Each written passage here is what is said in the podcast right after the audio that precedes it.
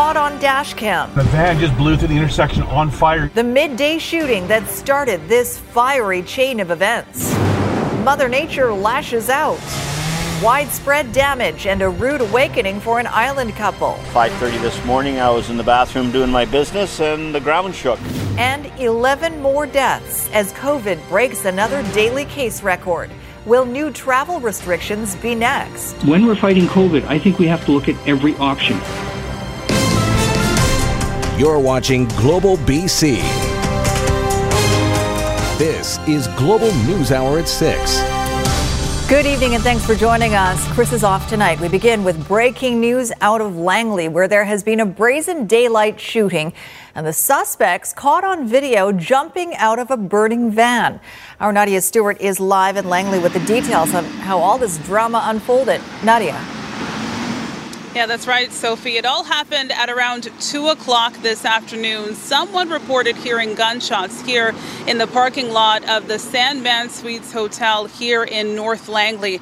Now, we're told that there are two victims, a man and a woman. But when police arrived, they found a man who was suffering from gunshot wounds, non-life-threatening, we're told. He is now in hospital. Now, when the shooting happened, witnesses reported seeing a gold-colored van take off from the scene. That van has been found, and we have viewer video showing this van on fire as the occupants tried to dump it somewhere. Now, they jumped out of the van as it is burning. It hits another vehicle after going through some bushes, and that's how it comes to a stop. A witness tells us what happened as he watched it all unfold. I was stopped at the stoplight, and all of a sudden from the right-hand side, I see a van out of the corner of my eye, and it in flames, and then the next thing I see is these two dudes roll out of it as it's on fire and take off running. The van ended up all the way down the parking lot, rolling while it's on fire, and it took out a couple of cars in the parking lot in the middle of a business day, so it was wild. Wild for sure. All right, Nadia, we know there are two suspects. Is anyone in custody at this point? Well, police do have one man in custody. At this point, though, they are calling him a person of interest. We're told that officers and a canine unit are also out looking for that second individual you heard the witness talk about. So police are asking for anyone who might have been in the area at the time, who might have some dash cam footage, to get in contact with them. Back to you, Sophie. All right, thanks for that, Nadia Stewart in Langley tonight. Now to another concerning day of COVID-19 numbers in BC, including record new cases and hospitalizations. And we have tied our highest number of deaths in 24 hours. We now have 717 new cases, bringing our provincial total to 23,661. Sadly, 11 more people have died from complications of the virus, which means we have now lost 310 people. 198 are in hospital, 63 in the ICU. 16,469 people are considered recovered, and we are left with 6,589 active cases and 10,960 people in isolation. Now, as those numbers continue to climb, so too does concern about what's happening in classrooms. The BC Teachers Federation is sounding the alarm about substitute teachers teaching at several different schools when the schools themselves are trying to keep cohorts limited. Richard Zussman reports. From school to school to school, for teachers on call, the stress of work is building. At the beginning of the school year, I was feeling a lot more comfortable traveling around the biggest school district in the province, but as cases are increasing exponentially and we're getting more and more exposures, it's definitely become a lot more worrisome.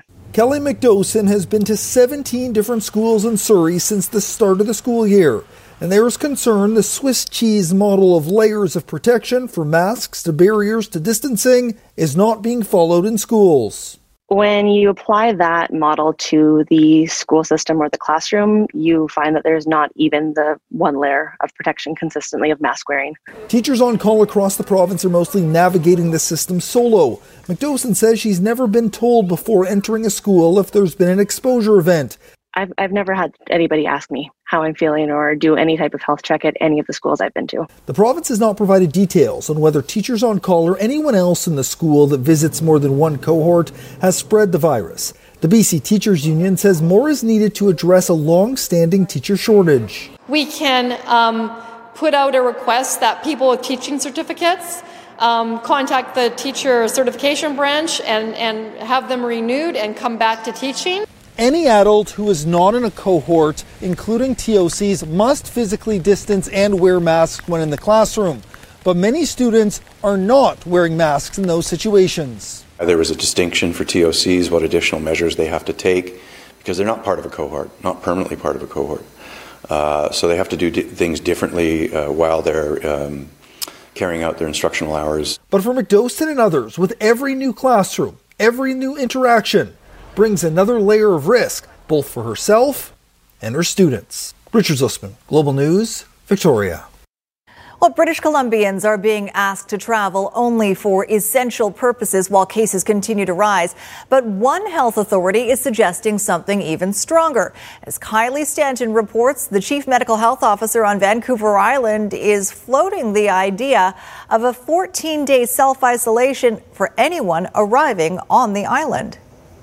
9 months into this pandemic, and Vancouver Islanders are still doing their part. We've kind of kept to ourselves and we wear our masks. Feeling pretty confident. The island rates have been pretty low so far. On Tuesday, the Island Health Authority added another 16 cases, bringing the total number to 114 active, 397 since the pandemic began.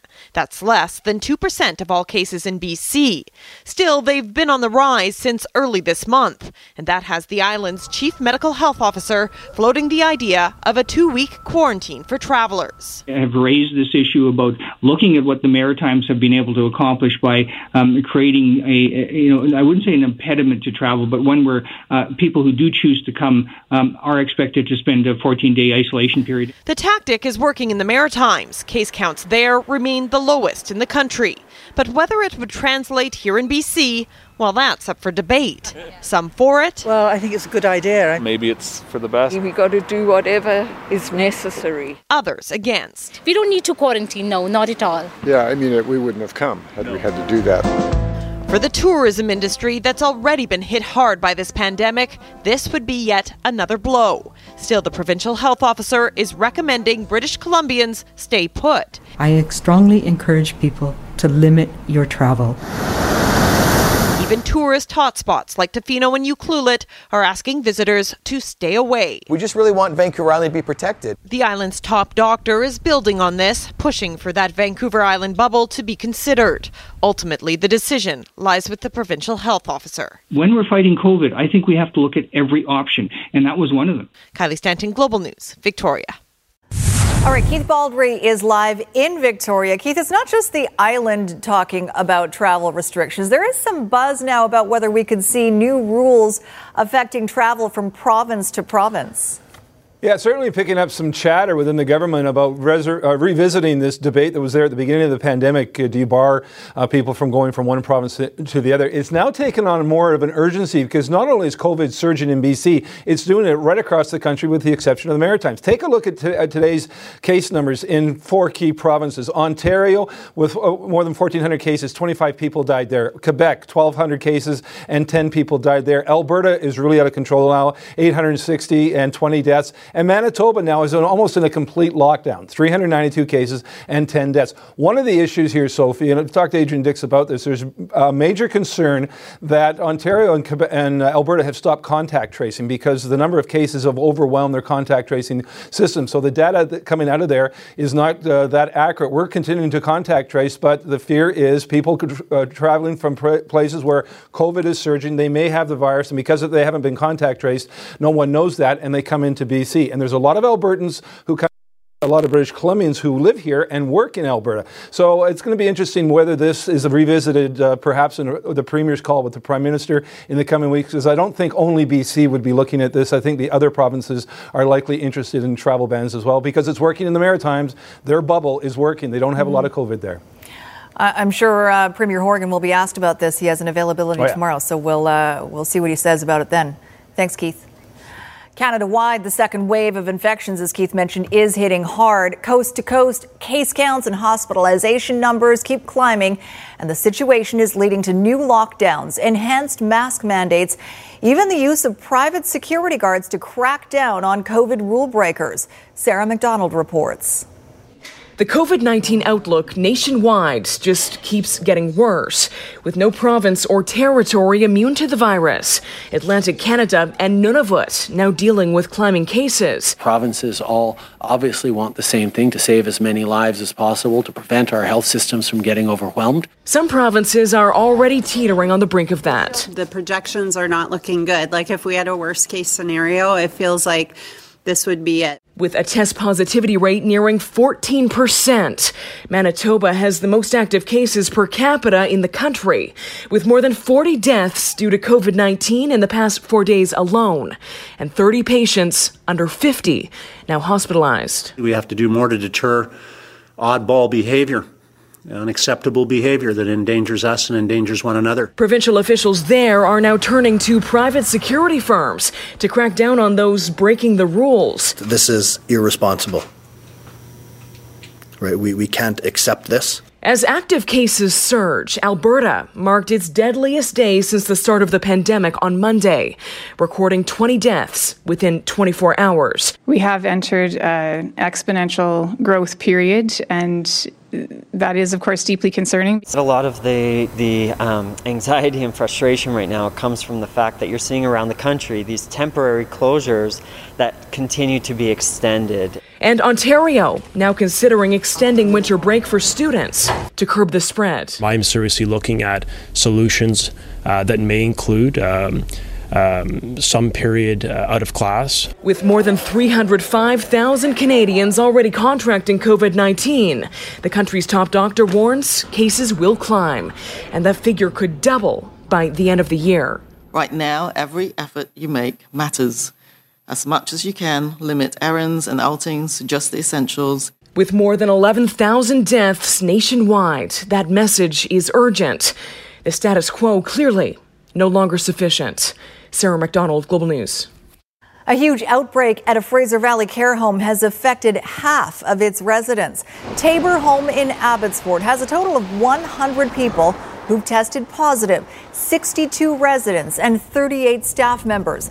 The outbreak was first reported on Friday. Officials are quoted as saying staffing levels are being maintained at the facility, but some families are wondering how that's possible with so many positive tests. Residents are being temporarily isolated in their units, and movement around the facility is restricted. A Saanich homeowner has been fined $2,300 after hosting two pandemic poker parties. Police found 10 guests playing cards in the garage of a Broadmead home when they busted the second party this past Saturday. Police upped the ante this time after the same home had been warned following another poker game in late October. This is only the second ticket of its kind that we've written here. The other one was over the Halloween weekend when we issued up to a party of 30. So this is a rare circumstance, one, and we don't lean towards issuing tickets. Certainly we want to encourage compliance, but the fact that we had been there before made the message quite clear, and the fact that there was complete disregard this time, and the individuals at the poker table were not wearing masks, were not distancing themselves. So I think that the actions of our officers were warranted. The pandemic and the worsening weather are combining for a perfect storm, hitting Vancouver's homeless population hard.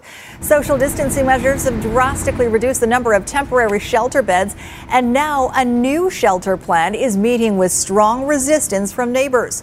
How the West Side location is going over with the locals in just over a minute. A man jumps into action to rescue a drowning student in China. The surprising hero later on the news hour. Plus, why Christmas is coming early for some people this year, at least in spirit. That's coming up. Right now, though, a neighborhood group on the west side of Vancouver is not happy about the city's latest plan to house the homeless. The Point Grey residents say a proposal to turn the Jericho Hostel into an emergency shelter is the wrong choice for a number of reasons. Aaron MacArthur reports. Once the former home to soldiers and now backpackers, This building might soon welcome a different group of people. Vancouver City Council has asked staff to look at turning the Jericho Youth Hostel into emergency housing to help address the homelessness crisis. We need housing solutions that are quick, as well as housing solutions that are stable for the long term. And the Jericho Hostel is one place where we can look at moving people in quickly. The proposal isn't sitting well with some in the community. The West Point Grey Neighbourhood Association lists a host of reasons why a shelter wouldn't work here. Some people agree, suggesting this isn't a suitable location. There's no resources for anyone down here. There's no shopping. There's no medical. There's no, everything's a distant bus ride. And what are you going to do? You're going to leave them all downtown on that Hastings Street? Every time I go by there, I just shake my head. West Point Grey already has a sizable homeless population. RVs parked nose to tail along 4th Avenue. And City Council has been clear about the goals of its housing strategy. There aren't any neighborhoods that get a pass because of their postal code. Homelessness is a citywide problem and needs a citywide solution. If it goes ahead, which hasn't been decided yet, it would have to be people who are secure not being close to downtown Eastside services. A timeline on the next steps or a vote from City Council has yet to be determined. Aaron MacArthur, Global News. Well, this time of year, many of Metro Vancouver's homeless turn to shelters for a warm, dry, and safe place to stay. But now the pandemic and the need to maintain social distance is making it even harder for those services to help all those in need. Grace Key reports. More homeless people could be out in the cold. Vancouver's Union Gospel Mission normally offers 20 beds during stormy nights, on top of their nightly 72 beds. With social distancing, there's no space for extra beds. It's a similar story all across the city. In the past, we might have several hundred spots, or at least more than 200 plus spots open on a given night. And so far this fall, there's many cases where we only have several dozen. In addition to permanent and temporary beds, this time last year, during extreme weather, Vancouver had 160 extra beds available. This year, 72. It's very dire in the city of Surrey, and if we don't get a handle on this, I can tell you people will die. Surrey City Councillor Brenda Locke says last year they had about 180 extreme weather beds available. This year, 25. Some of the sites that used to be for COVID have shut down because of COVID, and some of them are now permanent shelter spaces. Other cities are struggling with similar shortages. BC Housing funds the Extreme Weather Response Program. A statement reads, "We are working with our partners to see what other shelter or temporary housing options might be available. This includes leasing sites that can also support the needs of a winter shelter and still provide space for those needing to self-isolate." Call me. If you've got space available, and we'll take a look at it. We want to let people know that they can contact us, and we'll do our best to connect them to people who can help them set up that space, or to give them some help in determining how they can do it safely during COVID-19. Grace Key, Global News. A tree comes crashing down into a BC couple's bedroom. I figure it landed right between the two of them. The neighbor who came to their rescue just ahead. And later, the COVID situation spiraling out of control in the U.S. Some extra traffic here in West Vancouver, eastbound on Marine Drive at Taylor Way. You're only getting by in a single lane. It's causing a delay towards the Lionsgate Bridge. Today's Lotto Max jackpot is an estimated $35 million. Lotto Max, dream to the max. I'm Trish Jewison in Global One, high above a police incident in West Vancouver. Cleanup efforts are still underway across the Lower Mainland and Vancouver Island after strong winds ripped through the region. Power was knocked out to tens of thousands of customers, and toppled trees caused property damage, even sending one couple in Port Alberni to hospital early this morning. Ted Chernecki reports. A king tide and a royal winter's wind. Storm watching, usually relegated to the west coast of Vancouver Island, was in full view right here in the Lower Mainland. We've seen bigger surf than this, but it's always exhilarating and exciting. Okay, I'm taking a video for the family back in Saskatchewan to show them what a winter storm is like. Canada's longest pier still is. It was almost 2 years ago when a similar storm took out the White Rock landmark.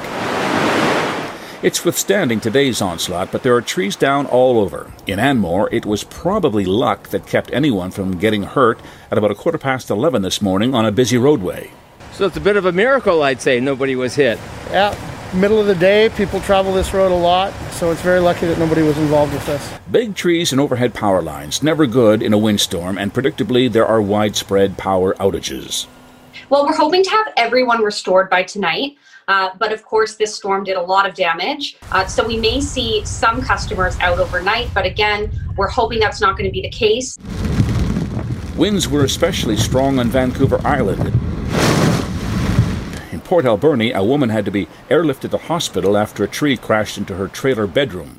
That tree came down and it stopped at the floor joist, so it came straight down and it landed right between the, I figure it landed right between the two of them. BC Ferries had cancelled many runs earlier today, but as the winds subside tonight, service is resuming. The storm system was so intense, some viewers reported seeing thunder snow. Yes. Oh my God. And I got it too. Where there was thunder and lightning as it snowed north of Nanaimo. Ted Chernak, Global News.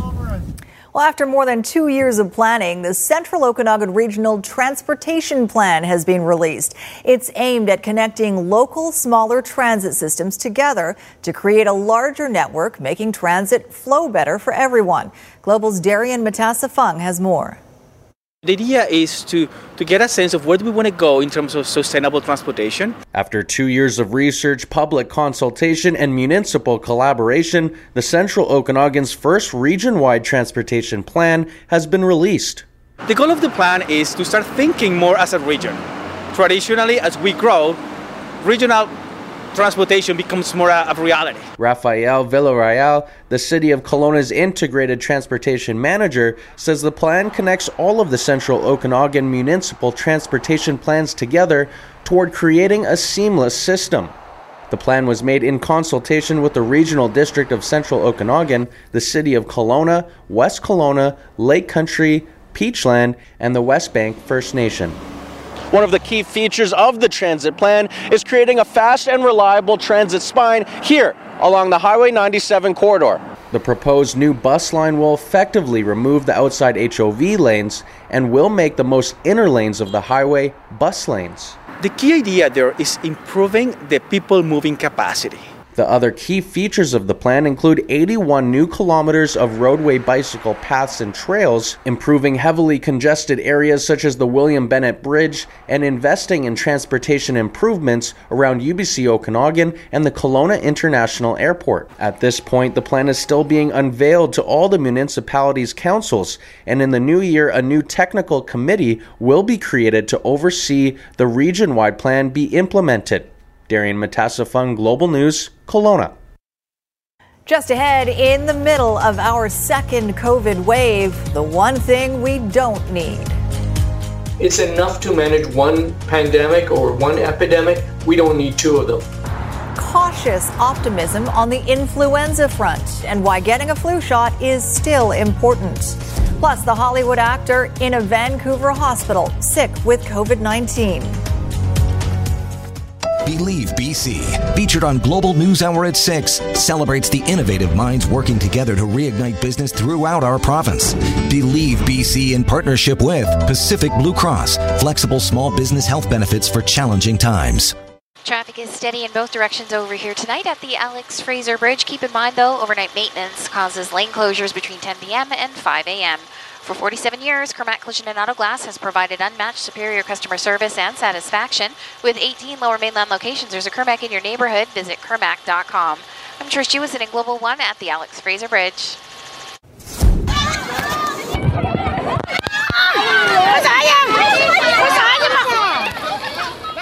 A British diplomat is being hailed a hero for rescuing a drowning student in China.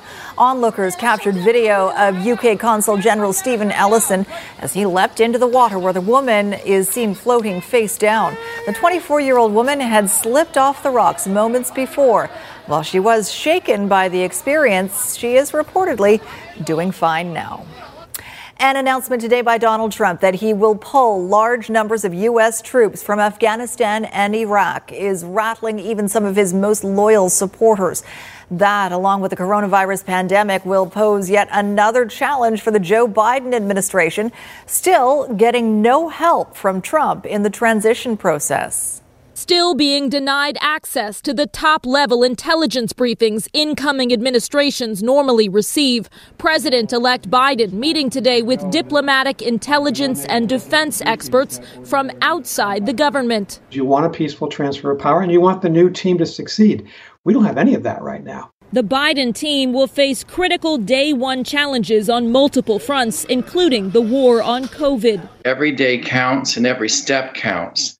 Leaders of some of the nation's top medical associations today joining in a letter urging President Trump to share COVID-19 data with the incoming administration. As a growing number of President Trump's legal challenges fizzle out in the courts, top allies insist the remaining cases should be allowed to play out. If President Trump's claims are rejected by the court, the election will be over. Despite the delays, the president-elect is moving forward, naming more members of his senior staff, many of them women, reflecting promises of diversity. In Washington, Alice Barr, NBC News. It's been another day of almost unbelievable new COVID case numbers and deaths across the U.S. This was the scene in Wisconsin, where people have lined up in their cars for hours for a COVID test. All 50 states are now seeing a double-digit rise in infections, while more than 24 states are putting new mask mandates and social restrictions in place.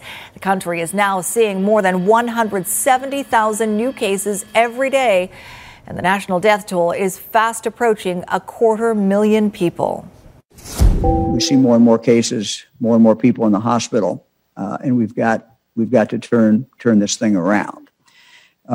We literally have to build a bridge to get from here to the point when we're going to have the immunity from the vaccine. So we got to get over this. We got to get over this bad spot. The situation is so dire, one health official has said that if people gather with family and friends for Thanksgiving, they should plan for funerals by Christmas. A veteran Hollywood actor is in a Vancouver hospital after contracting COVID-19. Richard Schiff, who plays Dr. Aaron Glassman in the Vancouver shot series The Good Doctor, says he's being treated with the antiviral drug remdesivir, along with oxygen and steroids. Schiff says he tested positive November 3rd and is showing improvements every day.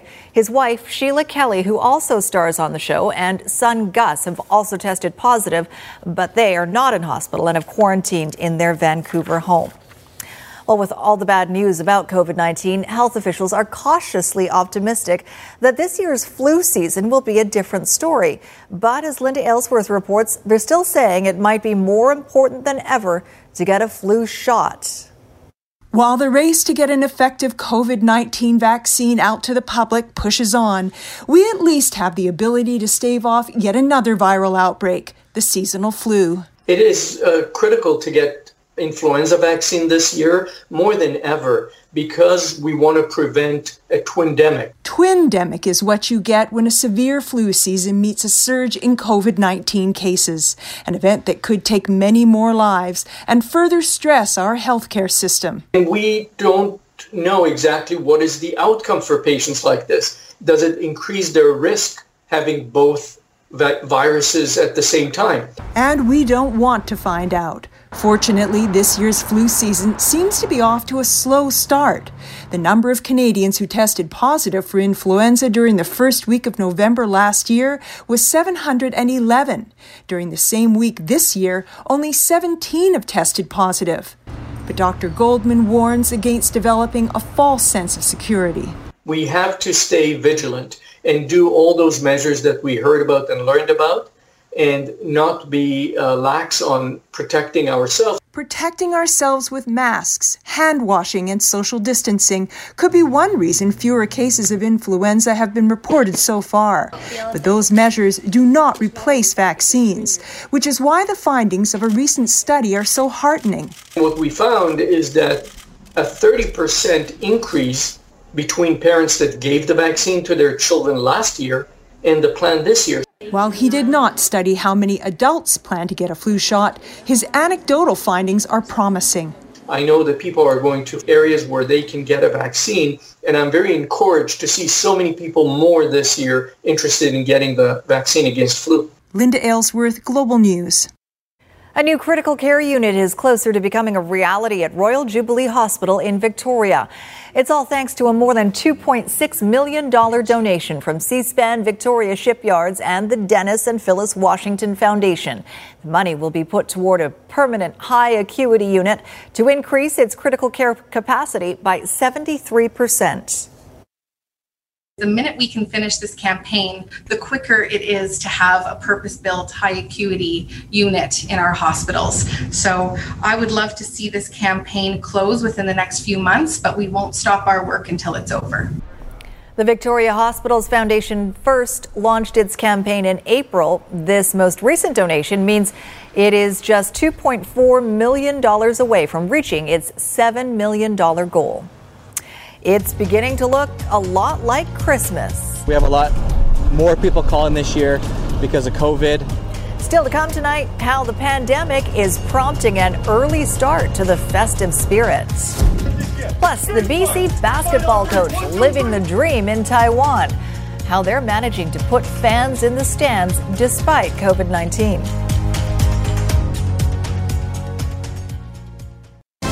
You're watching Global News Hour at 6. After a 27-hour journey, the four Crew Dragon astronauts aboard the SpaceX Resilience capsule have arrived at the International Space Station. Once the capsule docked, a crew member inside the space station opened a hatch to welcome their new residents. This is the second astronaut mission for SpaceX, but it's the first time Elon Musk's company delivered a crew for a full half-year station stay. All right, let's check in with senior meteorologist Christy Gordon for a look at our weather forecast after what was a very blustery day for lots of folks up and down the coast, Christy. Yes, these are incredible wind gusts that in particular Vancouver Island experienced. We still have thousands of people without power. Have a look at some of these numbers. Off the northwest corner of Vancouver Island, that was the peak gust at 150 kilometers an hour, but Comox reported 102 kilometer an hour winds, Estevan Point 106, Herbert Island 115, and then in our region just 61 was reported in many regions, but we had unofficial reports of certainly gusts stronger than that. Everything is died down. If you're worried about any more power outages, that is not expected. Wind warnings have ended, but this was the scene looking out from Denman Island. Brenda, thank you for sharing that. And look at this from Langley. Brenda, also another Brenda, sharing this one. Remember, if you were to ever see a scene like this, you need to call 911 and stay well back from it, because this certainly could be a live wire. And then we had localized flooding as well. Thanks to Greg for that one. And a little bit of humor, of course. Paul says, well, this is our one and only rain gauge here in James Bay. Thanks, Paul, for sharing that with us. All right, so we still have one wind warning left. That's for the North Coast coastal regions. Outflow winds gusting up to 100 kilometers an hour just this evening. It will die down overnight. But we are expecting widespread snow and blowing snow in through the Terrace region overnight. It is going to ease off through the morning hours for you and shift further north. Not a lot of precipitation here. Number of showers still expected, but overall, the main event is over. For us, though, we're expecting periods of rain overnight and through much of a day tomorrow, but it will be on and off. And late tomorrow, it eases off to just a chance of showers. The two best days this week will be Thursday, Friday, with just a 40% chance of showers. So compared to what we dealt with today and yesterday, that looks pretty nice. And so does this look pretty nice. Ashley Dirk sent us this from Kelowna. This was the sunset this evening. You'd never know that there was such a damaging windstorm from that photo. That's beautiful. A wine glass as a rain gauge is an interesting, because he just, I don't know, maybe was just going straight from the bottle. Exactly. Or maybe it was just left out there. Sure. Forgotten. From a patio summer, for sure. All right. Hello, Squire. Hello. One of these days does allow you to use the word blustery. You don't get to use that very often. Oh, you're right. Winnie the Pooh had a blustery day. He did. And now we've had one. And now we have, that's right. We have no honey, though, to cheer us up. I think there's some in the cafeteria. Okay, so we're going to talk. The Raptors are still wondering where they're going to play their games this season, their home games, that is. They'd like to play in Toronto, but remember what happened to the Blue Jays. They couldn't play in their hometown. We'll talk about that. The Seahawks facing Kyler Murray, who's becoming more and more of a legend in the NFL. All of that is coming up. All right, also coming up tonight, fighting the pandemic blues with some early Christmas cheer.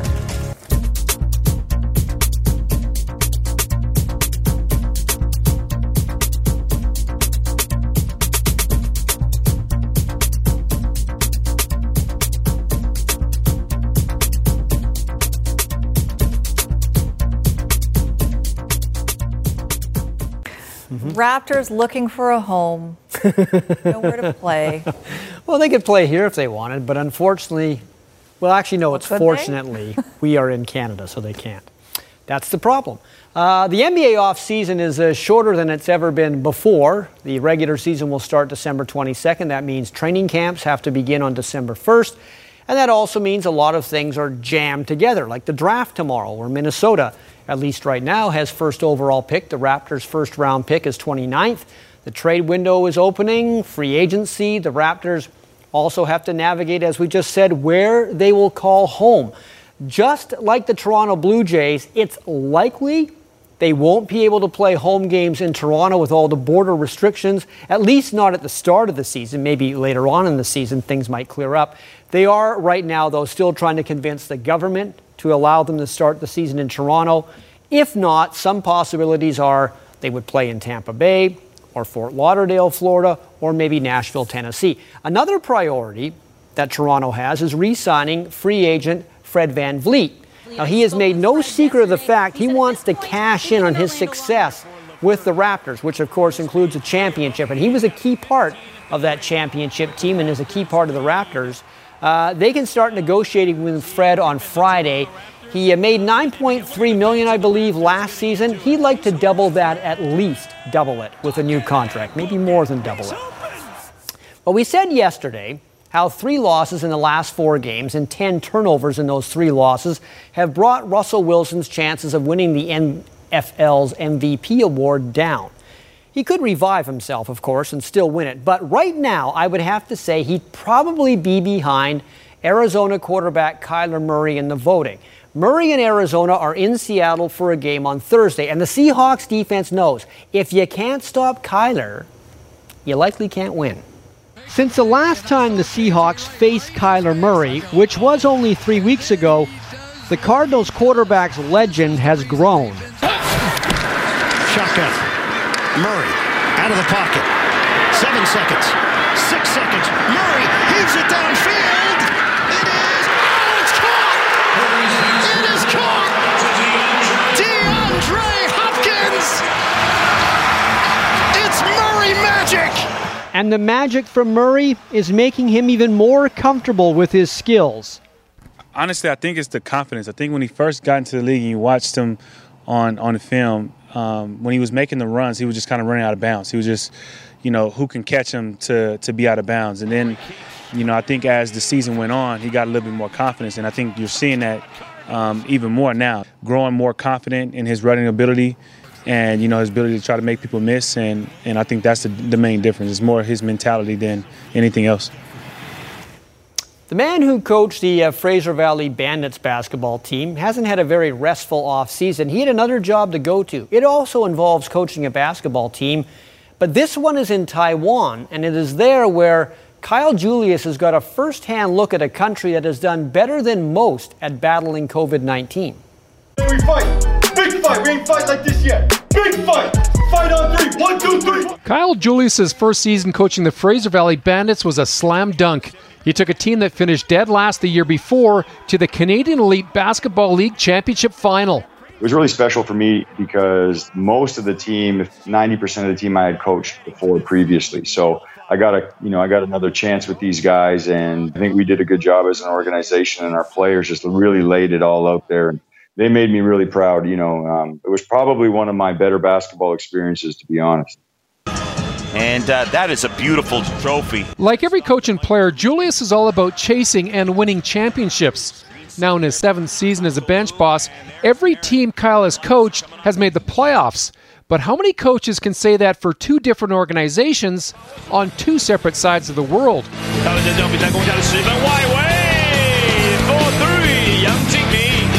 Julius is currently in Taiwan, where he's the head coach of the Formosa Dreamers of the ASEAN Professional Basketball League. Things are good in Taiwan. It's really nice here. You know, COVID essentially doesn't exist in Taiwan. Taiwan, a country with a population pushing towards 24 million people, had its last locally transmitted COVID-19 case way back in April.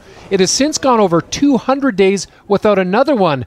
Over there, life, including sports, carries on. We've played 4 preseason games so far, and we haven't played a game in front of less than 6,500 people. I think one game was around 8,500.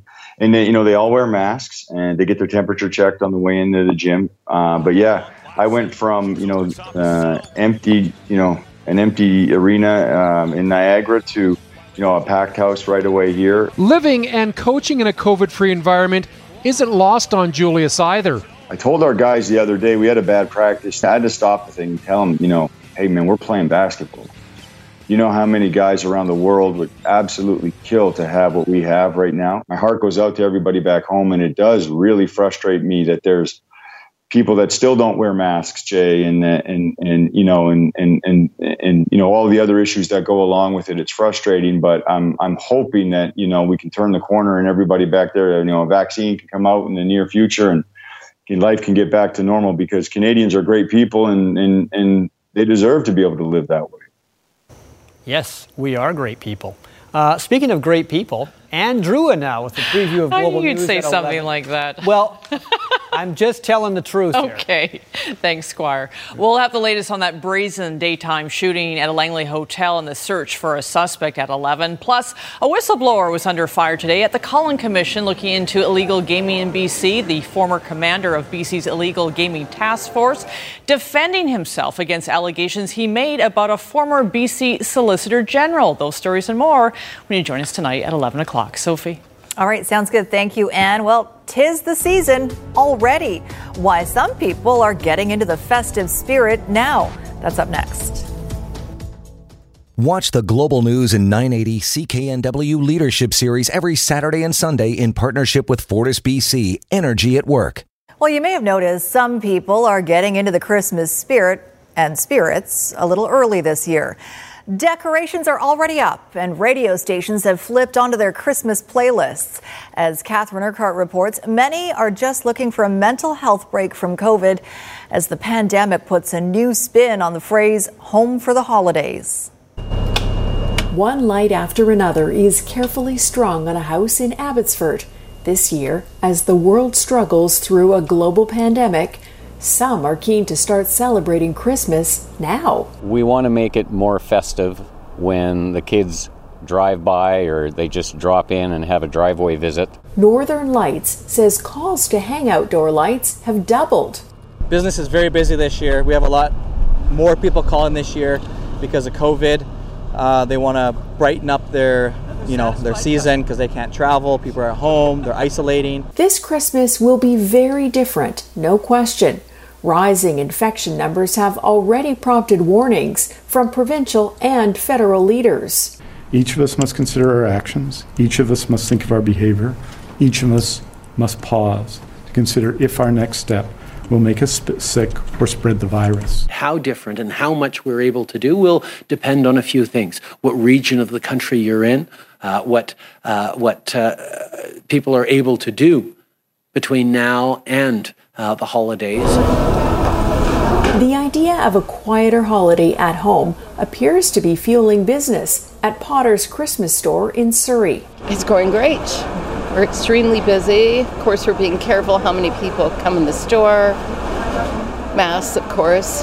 Whether we're buying gifts for loved ones or putting up lots of lights, many are reflecting. I think we're very fortunate despite the pandemic that we're going through. We have a lot to be grateful for. And it's clear we could all use some joy and positivity. Catherine Urquhart, Global News. Santa seems very still in that shot. Very calm. We were taking a still photo of him as well, so it's like, speak still. I didn't know you could pay someone to put up your lights for you. It's a good idea. That is brilliant. Christy, have you put up lights or done anything yet? That's a good idea. I didn't know that. Yes. Oh, yeah. I probably should have paid someone to do our lights, because that's our poor excuse for some lights. It's artistic and improvisational. You know what? We had our lights up right after Halloween. I think it's important to have a little cheer right now. And certainly when the weather has been like it is, it started to rain here again, and we are going to see it overnight and through much of the day tomorrow. But Thursday and Friday don't look too bad, everyone. So just a 40% chance of showers on those 2 days, as opposed to heavy rain and winds.